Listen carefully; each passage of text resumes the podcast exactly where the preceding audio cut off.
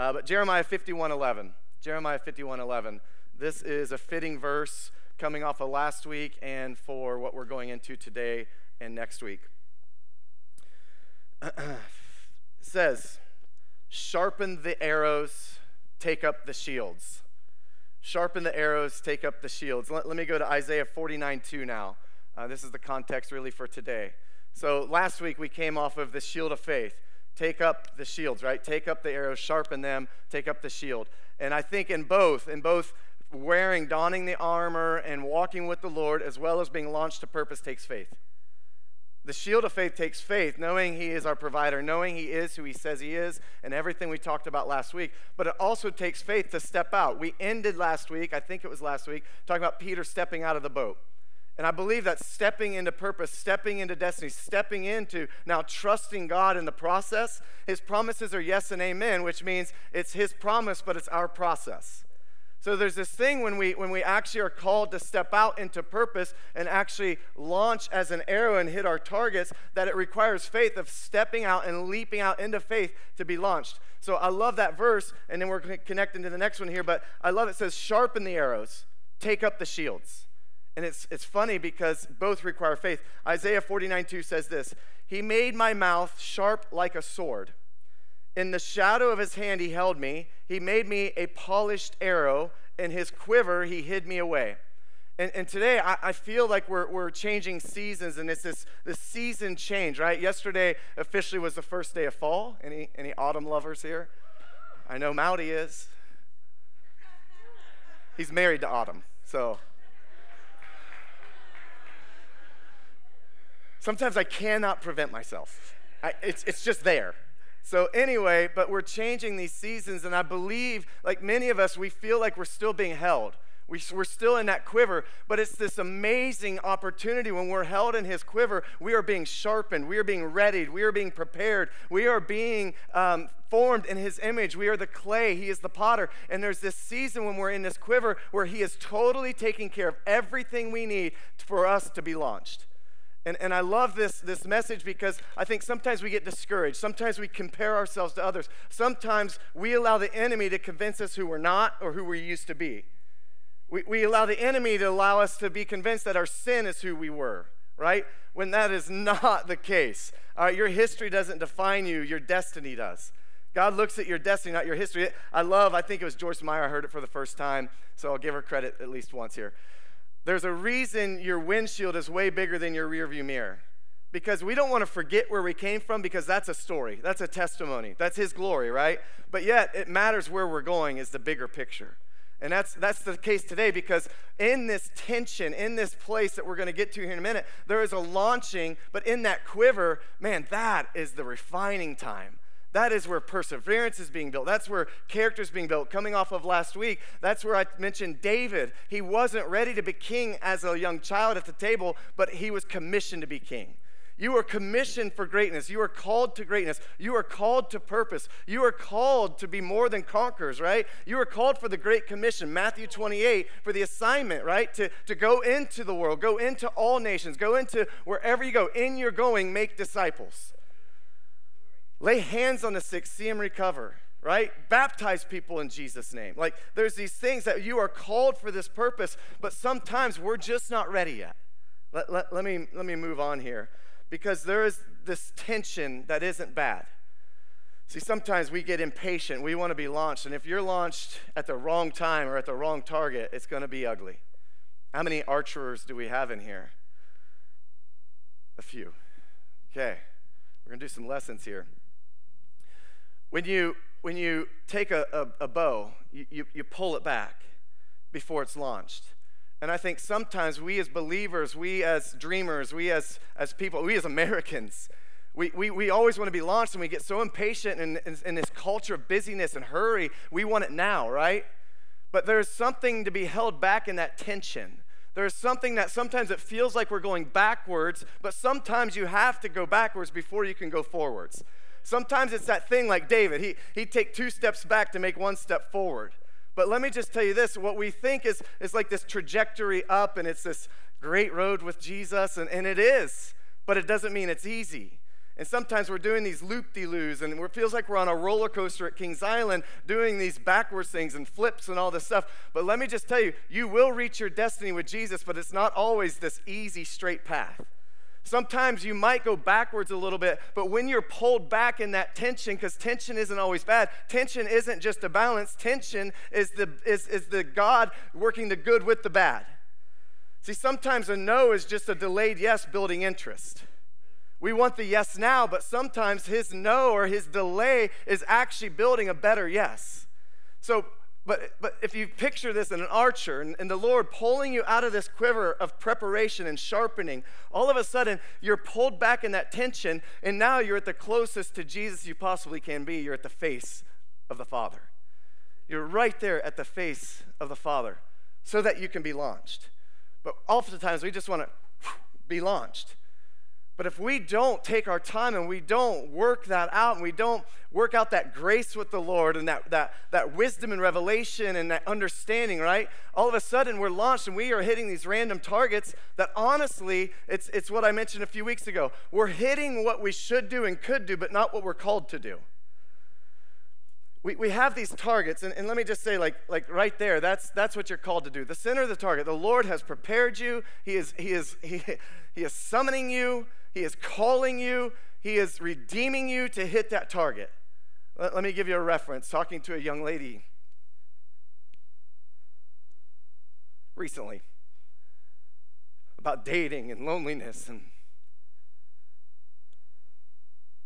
feeling left out, all these things, right? But I'm reminding her of her destiny that God is preparing a husband. And it might be feel like rejection now, it might feel like a delay right now. But the Lord is preparing something far greater than we can ever see because we're just still in that quiver. There's something to be said about that, that season. Listen, somewhere nestled between brokenness and breakthrough is this, this transition that I call testimony. It's this, it's this transition called a story. It's this, it's this place of, of, of this middle ground of, of you, you know, we're not where we're supposed to be, but we're not where we're used to be. You know, it's this, it's this place of process. It's this place of, like, don't rush into a miracle when God maybe has a process in the midst of it. Sometimes, if He just gives us everything we're wanting and asking for right when we want it, there may not be that mystery and that longing and that dependency on Him. Are, are you with me? There's this character building time, and it's this time where when I'm alone and I don't have that spouse or whatever it might be in that singleness, now I can grow dependent on God so I'm not codependent on a spouse later in life. Now I can have that relationship where the first person I go to with a problem is the Lord instead of my spouse. I, I, can't tell you how many times I grew up with Nicole. We're high school sweethearts, and I can't tell you how many times I'm having a bad day or something bad happens or, or there's just something rough and I call her first before ever taking it to the Lord. Shame on me. First off, for not having my first priority, my first conversation, my first dependency be the Lord. And second, for dumping and putting some of that stuff on her. It's this longing, but in the quiver, in that tension, in that transition, in that story, in that testimony, that's where it's the hardest. Let me tell you, that is where it's the hardest. But I believe the Lord is birthing something. If you're in the medical field, you'll know there's this, there's this stage of birth called transition. It's the most painful, it's the hardest. But guess what? All of a sudden, when you get past transition, all of a sudden the baby's now coming. And now you've birthed life. And it's something very special. And all the pain and all of the turmoil and all the nine months, I've heard. I've not experienced this firsthand, no matter what culture we're part of right now. I have not experienced this firsthand, nor will I ever, or nor will ever any man ever. But there's this thing called transition, and it's painful and it's hard. But the moment you give birth to that baby and you look at those eyes and you hold that living being and that breath of life that the Lord blessed you with, all of a sudden, every bit of pain, every bit of turmoil, every bit of morning sickness, all these things that I have no clue about are forgotten because you're holding something so special and so worth it. And then a year or two later, after saying for a few months that you'll never have another kid, you're considering having another kid. it's like building a house. You get done building a house, you're so tired, you're like, oh, or that big project or whatever it is, I'll never do this again. Then pretty soon, time heals some pain and some agony and some stress and turmoil and whatever, small or big it might be. Then all of a sudden you're like, I'm going to do that again. Like running a marathon. I'm never going to run a marathon again. And then all of a sudden you're like, well, maybe, you know, it's been a few months, my body's feeling good again. Maybe I'll run that marathon again. Maybe I'll do a full this time instead of a half. You see what I'm saying? But it, it's, it's crazy because in that testimony, in that transition, is where we're built, and it's where everything is prepared for us, for us to launch and straight hit this target, right in the middle. See, this is what we're called to. The outer rings is what we could do or should do, or sometimes even way out here is what we just get distracted with. Like, like even here, like you're to get points for that. You know, even if you're talking animal, that's probably to do it. But man, there's nothing like that kill zone hitting it sweet right in that spot. I might get a little graphic today. I am a hunter. But it, it's this thing to where you're still going to get points for this the could do's, the should do's, right? You, you know, what we're called to, I'm called to be a pastor here. But I should be helping feed the poor. I should be serving at the Declare Week this week. I should be doing those things. And I could be providing blankets to, the, to people in Dayton that winter is approaching and the homeless. I could be doing that. And those are great things but it's not necessarily what I'm called to. We were having a conversation with one of our daughters this weekend that she's serving in like five or six areas in the church because there's needs. And I was telling her, I was like, listen, that this responsibility isn't you. Just because you're a pastor's kid, or even just because there's need, doesn't mean it all falls on you. You're stressed out with school, you're going through all this stuff right now. How about you, you take a break from some of this? Because she's getting caught, up in what she could do and should do rather than what she's called to do. And now she's tired and exhausted and not as good hitting the target for what she's called to do. That's for all of us. When we allow distractions to come in, and, and here's the other thing we get in this realm around all these other targets, and we're like, man, Cheryl Walt own a business. Maybe I should open a business. No, if you're not called to open a business, do not open a business. If you're not called to be a nurse, don't go be a nurse. If you're not called to be a teacher and you don't even like kids, don't be a teacher. like, seriously. If you don't like blood, do not be a paramedic. If you don't like heights, don't be a firefighter. That's you are that is not your calling if you're claustrophobic, okay? Not your calling. Probably one out there for you, but it's not going to be firefighting. You can go on and on and on, but yet we start looking, well, that looks cool. That person's doing it. I like that. They seem cool. I'll, I'll do that. Or this church is doing it. This is where I've fallen into this trap. This church is doing all this. What, what is our identity? Who are we? What is our target? And that's when the Lord gave me this picture of this message. And, and when I did this the first time, we had one big target up here, but we had all these little targets all over the stage. Because we collectively, when you're individually hitting your target as a kingdom influencer, as a believer, as a Christ follower, all of a sudden now we as a body are influencing culture in such a way that this church now, by equipping the believers for the work of their ministry, that is a biblical purpose of a church, to equip believers for the work of their ministry. All of a sudden, when we're equipping you, when, when you're going to Oasis, you're going through Thrive, you're, you're doing these things, you're getting equipped, you're coming in, you're getting fueled up on Sunday, right? To hit your targets through the week, whether that's family or a school or whatever it is. So now all of a sudden, we as a church now aren't focused on everybody can meet our target. We're going to do this in this country, or we're going to do this in Dayton. Imagine there's a big target there. Sorry, it used to be there. If I, and, and all of you, all of you are amazing people, and I can guarantee you, if we asked for all of you to start hitting that target collectively, for the most part, we would. But that's not who we are. We're not this church that says everybody in here should be serving in this way at this target.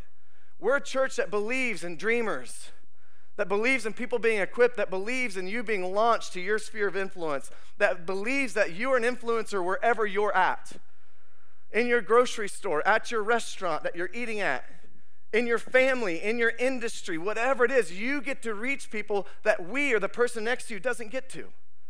And some of you are called, I'll save that for later. But when we begin to hit our individual targets, our big target here now encompasses everything because it's the kingdom.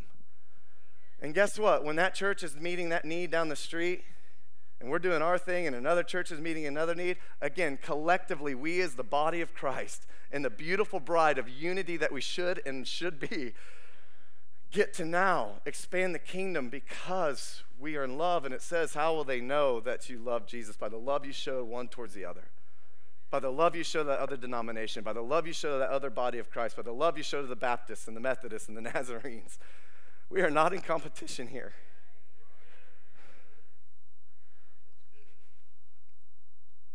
It's not a competition. We're not competing with the church down the street. I'm not competing with my friends who are pastoring amazing churches. I ran into one at Tractor Supply, uh, Spoon from, from Nazarene, Piqua Nazarene. And uh, man, what an amazing man. And, and I was like, oh my gosh, I'm so good to, it's so good to see you. I know somebody that came to your church, and I actually said they should go back to your church because they're not going anywhere right now. And he's like, oh, good. Oh, who is it? And we talked about it, and this amazing person. And, and it's just this crazy thing because we're the body of Christ. Who might thrive here may not thrive elsewhere, and who thrives there may not thrive here. We just want you to be in a body where you're thriving and growing and you're connected to a family doing things that you're called and part of. Listen, let me just tell you this church is just not about you, though. Worship is not about you. Worship was never intended to be about you and tickle your ears and be the preference that you. Now, there's things that reach us. There's, I like how they integrate old stuff with the new stuff. I, I love that. To that first song, man, that's so fun. That was such a fun song, but it was integrating so many powerful lyrics from old hymns. And it's this thing because let me just say this the power of his blood never changes. But worship was never intended to be about us. It's not about me. It's not, man, I, I oh, I hate that song today, so, and they sang in the wrong key, so I ain't going back there. I don't know the key of heaven. I think it just sounds amazing. And I think no matter what key it is or how it sounds, it's a joyful noise and it's pleasing and sweet to the Father's nostrils and ears and heart. Worship's not about you. Anyway, let me, let me move on. That's different message, different times. Zechariah 9:14.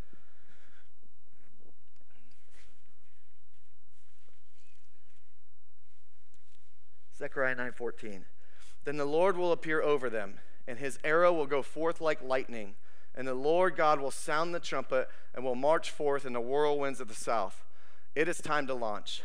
Yesterday was a change of seasons, and I believe there's a change of seasons. I believe he's taking a season of moaning and groaning and a season of weeping to a season of joy. I believe, I believe we need to like, there's, there's always going to be warfare, but a season of warfare into a season of joy fair. I believe there's seasons of depression and oppression that's been in this room and been in this body. I believe there's seasons of trauma or sin or whatever. It's time to move past that season and be launched and to hit your target. And it starts with the refining in myself. It starts with the with the righteousness within me, the purity within me, right? And then all of a sudden I'm refined. I'm, I'm, I'm being taken out of the quiver. I'm being held back in tension. Oh, Lord, let this story be for your glory. This pulling back, this tension, this difficult season, this hard time to be launched for what I was destined to be launched to. Go to Second Kings with me, this.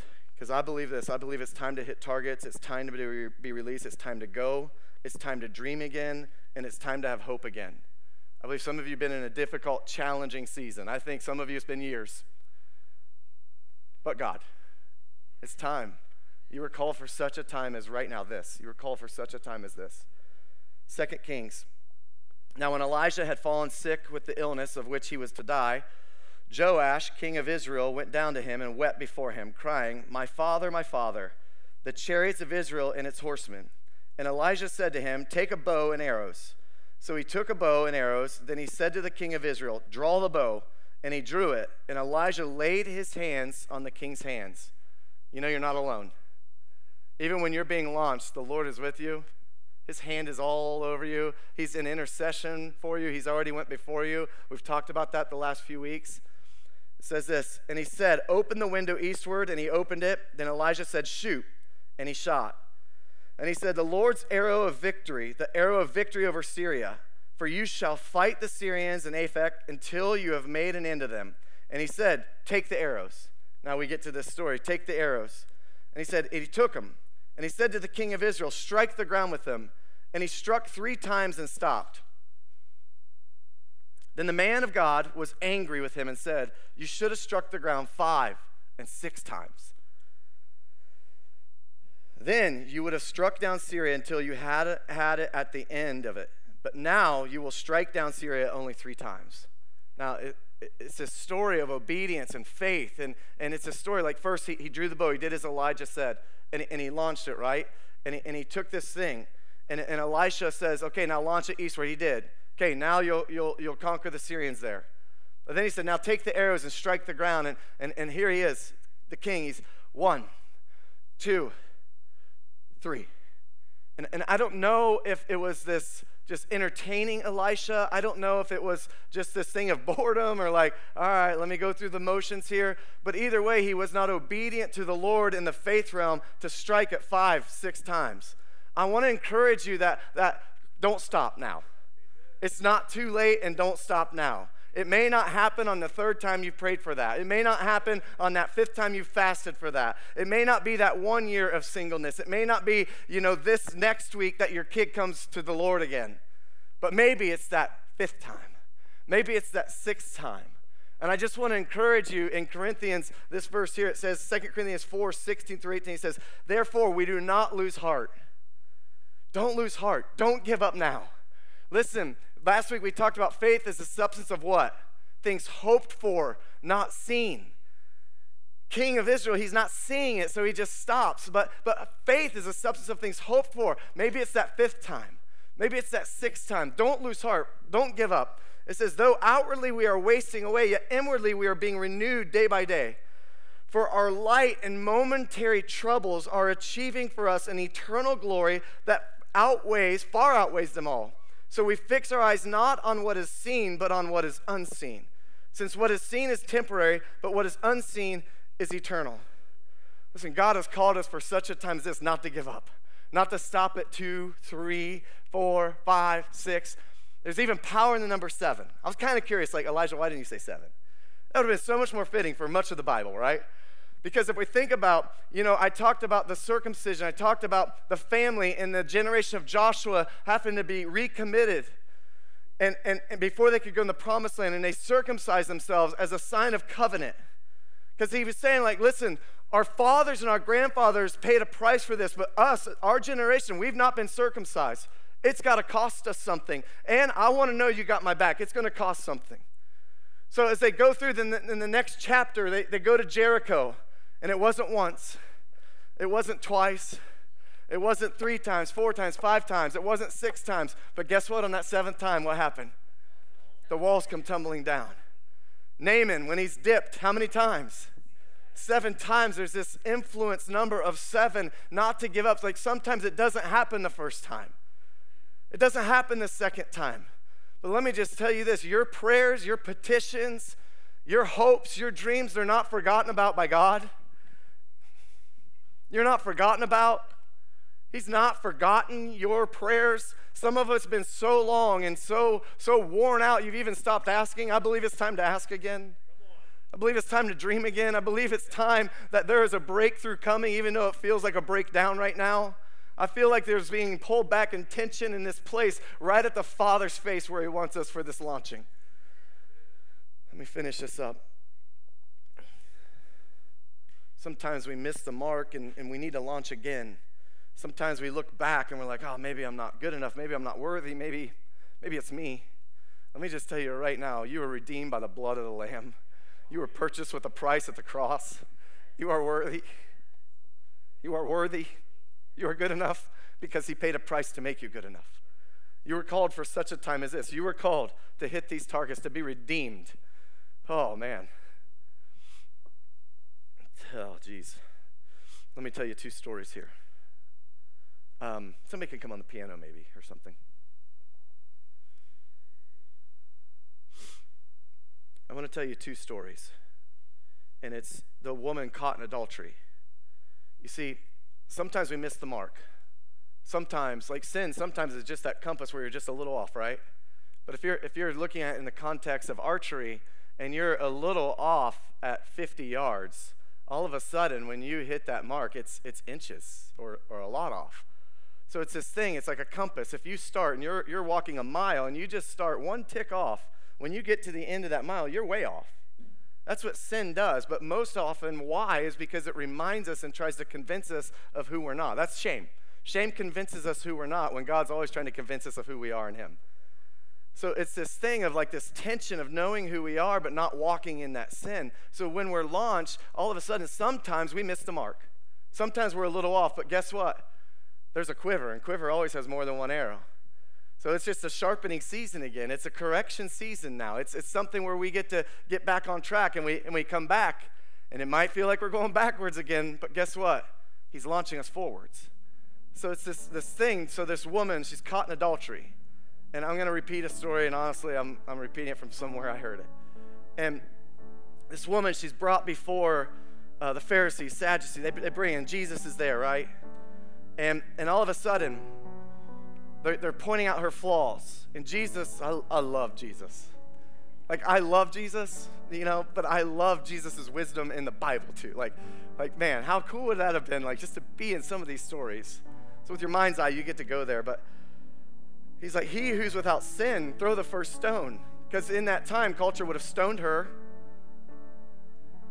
He said, He's who, who's guiltless, he, he who's perfect, he who doesn't have any, any jacked up issues, throw that first stone. And what you recall from the story is all of a sudden they just start disappearing. The worst thing we can do to anybody is take them off target and start to push them down and start to remind them of their sin, of who they're not, and bring up that shame and bring those things. Man, we are supposed to be champions here in a family. We're supposed to call out the best in everybody in this room. We're supposed to call out the best even in people that we might be an EGR to us. Extra grace required. We're a family. Let me just tell you this sometimes Nicole's an EGR to me. I mean, when we were first married, I, no, in, in general, I love you, but bear with me. When we first got married, that woman wound the toilet paper from the downside. You know what else she did? She would squeeze the toothpaste like that in the middle. And then there'd be gunk all over the top of it. She would never wipe that thing off. Still to this day, she does not clean the ketchup bottle when it gets a little stuff on the top. Everybody just stretch your hands out to Nicole right now. I'm just kidding. But we are called forth to bring out each other's destinies. It's funny that the people closest to us were the hardest on. Your worst colors show to the people you're closest to and are supposed to love the hardest. So, this woman's caught in adultery. He who's without sin cast the first stone. They gone. Everybody say it, they gone. And all of a sudden, and I know I've said this before, but this is a powerful story for me. As much as I repeat it, it hits my heart. Jesus gets down and he starts to dig in her dirt. He starts to, we don't know the message he said. We don't know, but he wrote a message in the, in the, in the sand or the dirt. And I think so many times theologians are trying to figure out what he wrote rather than the posture of which he wrote it. Think about this. He's down in a low posture of a woman who's wanting, who they're wanting to stone. And he's digging in her dirt. He's digging in her mess. He's not afraid to dig in our dirt, guys. He's not afraid to dig in our mess. He's not afraid to get right in that turmoil, that trial, that circumstance, that sin, that issue, and dig right in it. But I think this too, and this is what I heard once. I think this too, he was catching her eye person caught in a sin or an act. It says she was caught in the act of adultery. I'm sure that posture of shame is usually down. And I believe it was also to catch her eye. So when he got up, her head was lifted because then he says this Go, sin no more. You're forgiven. You're redeemed. I got you. Another story, woman with the issue of blood. You know, we want to identify these people as their issue, right? So we know her as the woman with the issue of blood. But let me just tell you this you know she was healed? Why don't we call her the woman who was healed with the issue of blood? And then it's, it's this crazy thing because she didn't stop at two, she didn't stop at three. She pushed through this crowd, this violent, chaotic, massive crowd. And she says, If I could just touch the hem of Jesus' garment, I'll be healed. She had spent all of her money. She had went to all the experts, all the doctors. She was an outcast in society. She stunk. It was nasty. If I could just push through, if I could just touch the hem of his garment, six, seven. I'll be healed. I love this part. I don't apologize for getting worked up on this stuff. Because this is my life. I don't know about you, but I've been there. I've been there when I felt like I had this mess carrying shame, and Jesus just dug in my dirt. She touches the hem of his garment, and all of a sudden, she's radically healed. And he says, Healing and power left my body. Who touched me? Jesus feels you. Like, like it's not this distant thing where we're asking this judge up in heaven. No, he is near, he is right here, he is in us, he is with us, he's around us. And he says, Who touched me? And they have this exchange, and I love this part. He didn't say, Woman with the issue of blood, you're healed. He says this, Daughter. Listen, that's the thing about that, that place of tension in that story. You're not identified of what, what you're being refined in. You're not identified by that issue. You're not identified by that sin, but you're identified that you are a beloved of the King of Kings. You're a son, you're a daughter, you're a child of the Lamb of God. You're his beloved. And he says, Daughter. Everybody say, Daughter. Daughter, your faith has made you well. Back to that faith, that, that stepping out in faith, that stepping out of the boat in faith, that shield of faith. Your faith has made you well. It's time. It's time to be released. It's time to hit our targets. It's time to leave a legacy. You were born for such a time as this.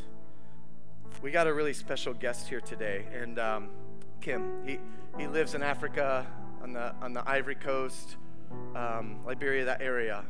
And he has sold everything years ago, everything he had, and he answered the call of Jesus and he answered the call to share the gospel in the tribes of that area who've never heard the name of Jesus before. So I would be absolutely honored, Kim, if you could just come up here and just send us off with a prayer and um, close us with prayer. And as he comes, I want to read this verse. And you guys can stand.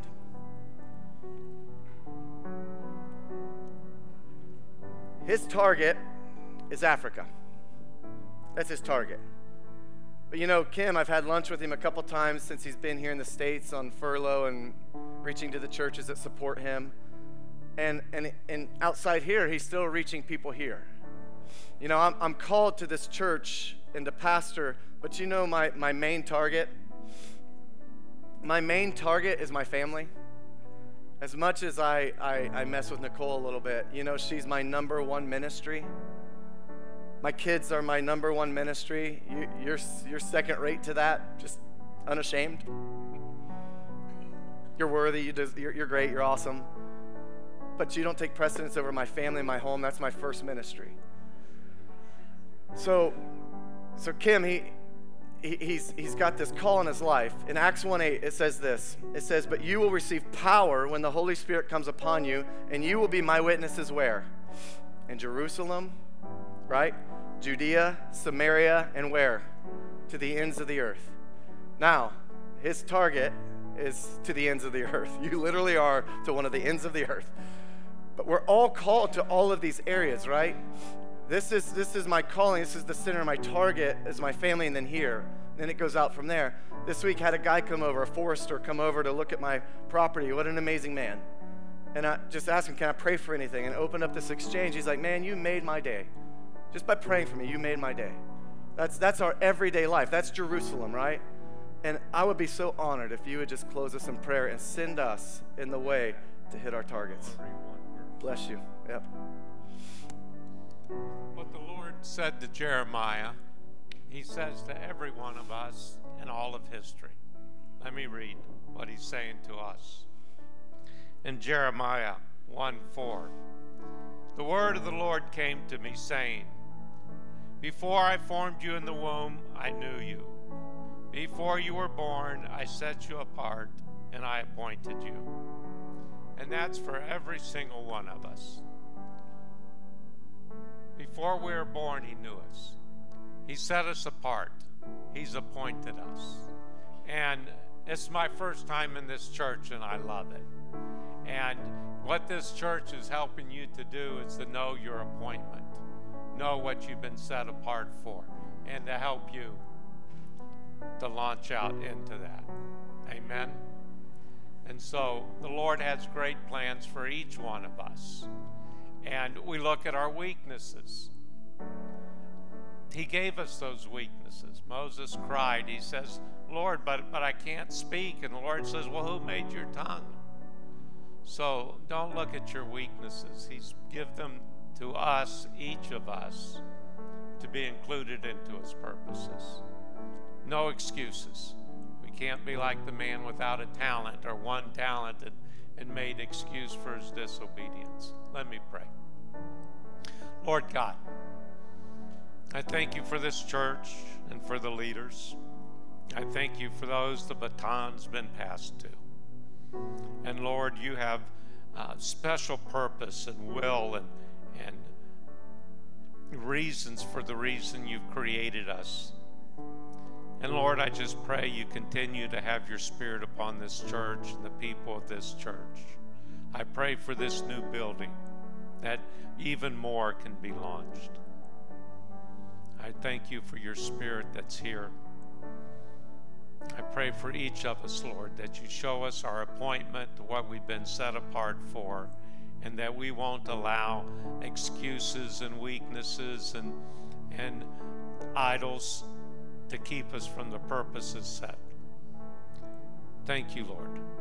Thank you for your sacrifice that's brought us our eternal salvation and a permanent place for you. Break us from our love of this world. Break us from fear and idols. Launch us, Lord. Your name.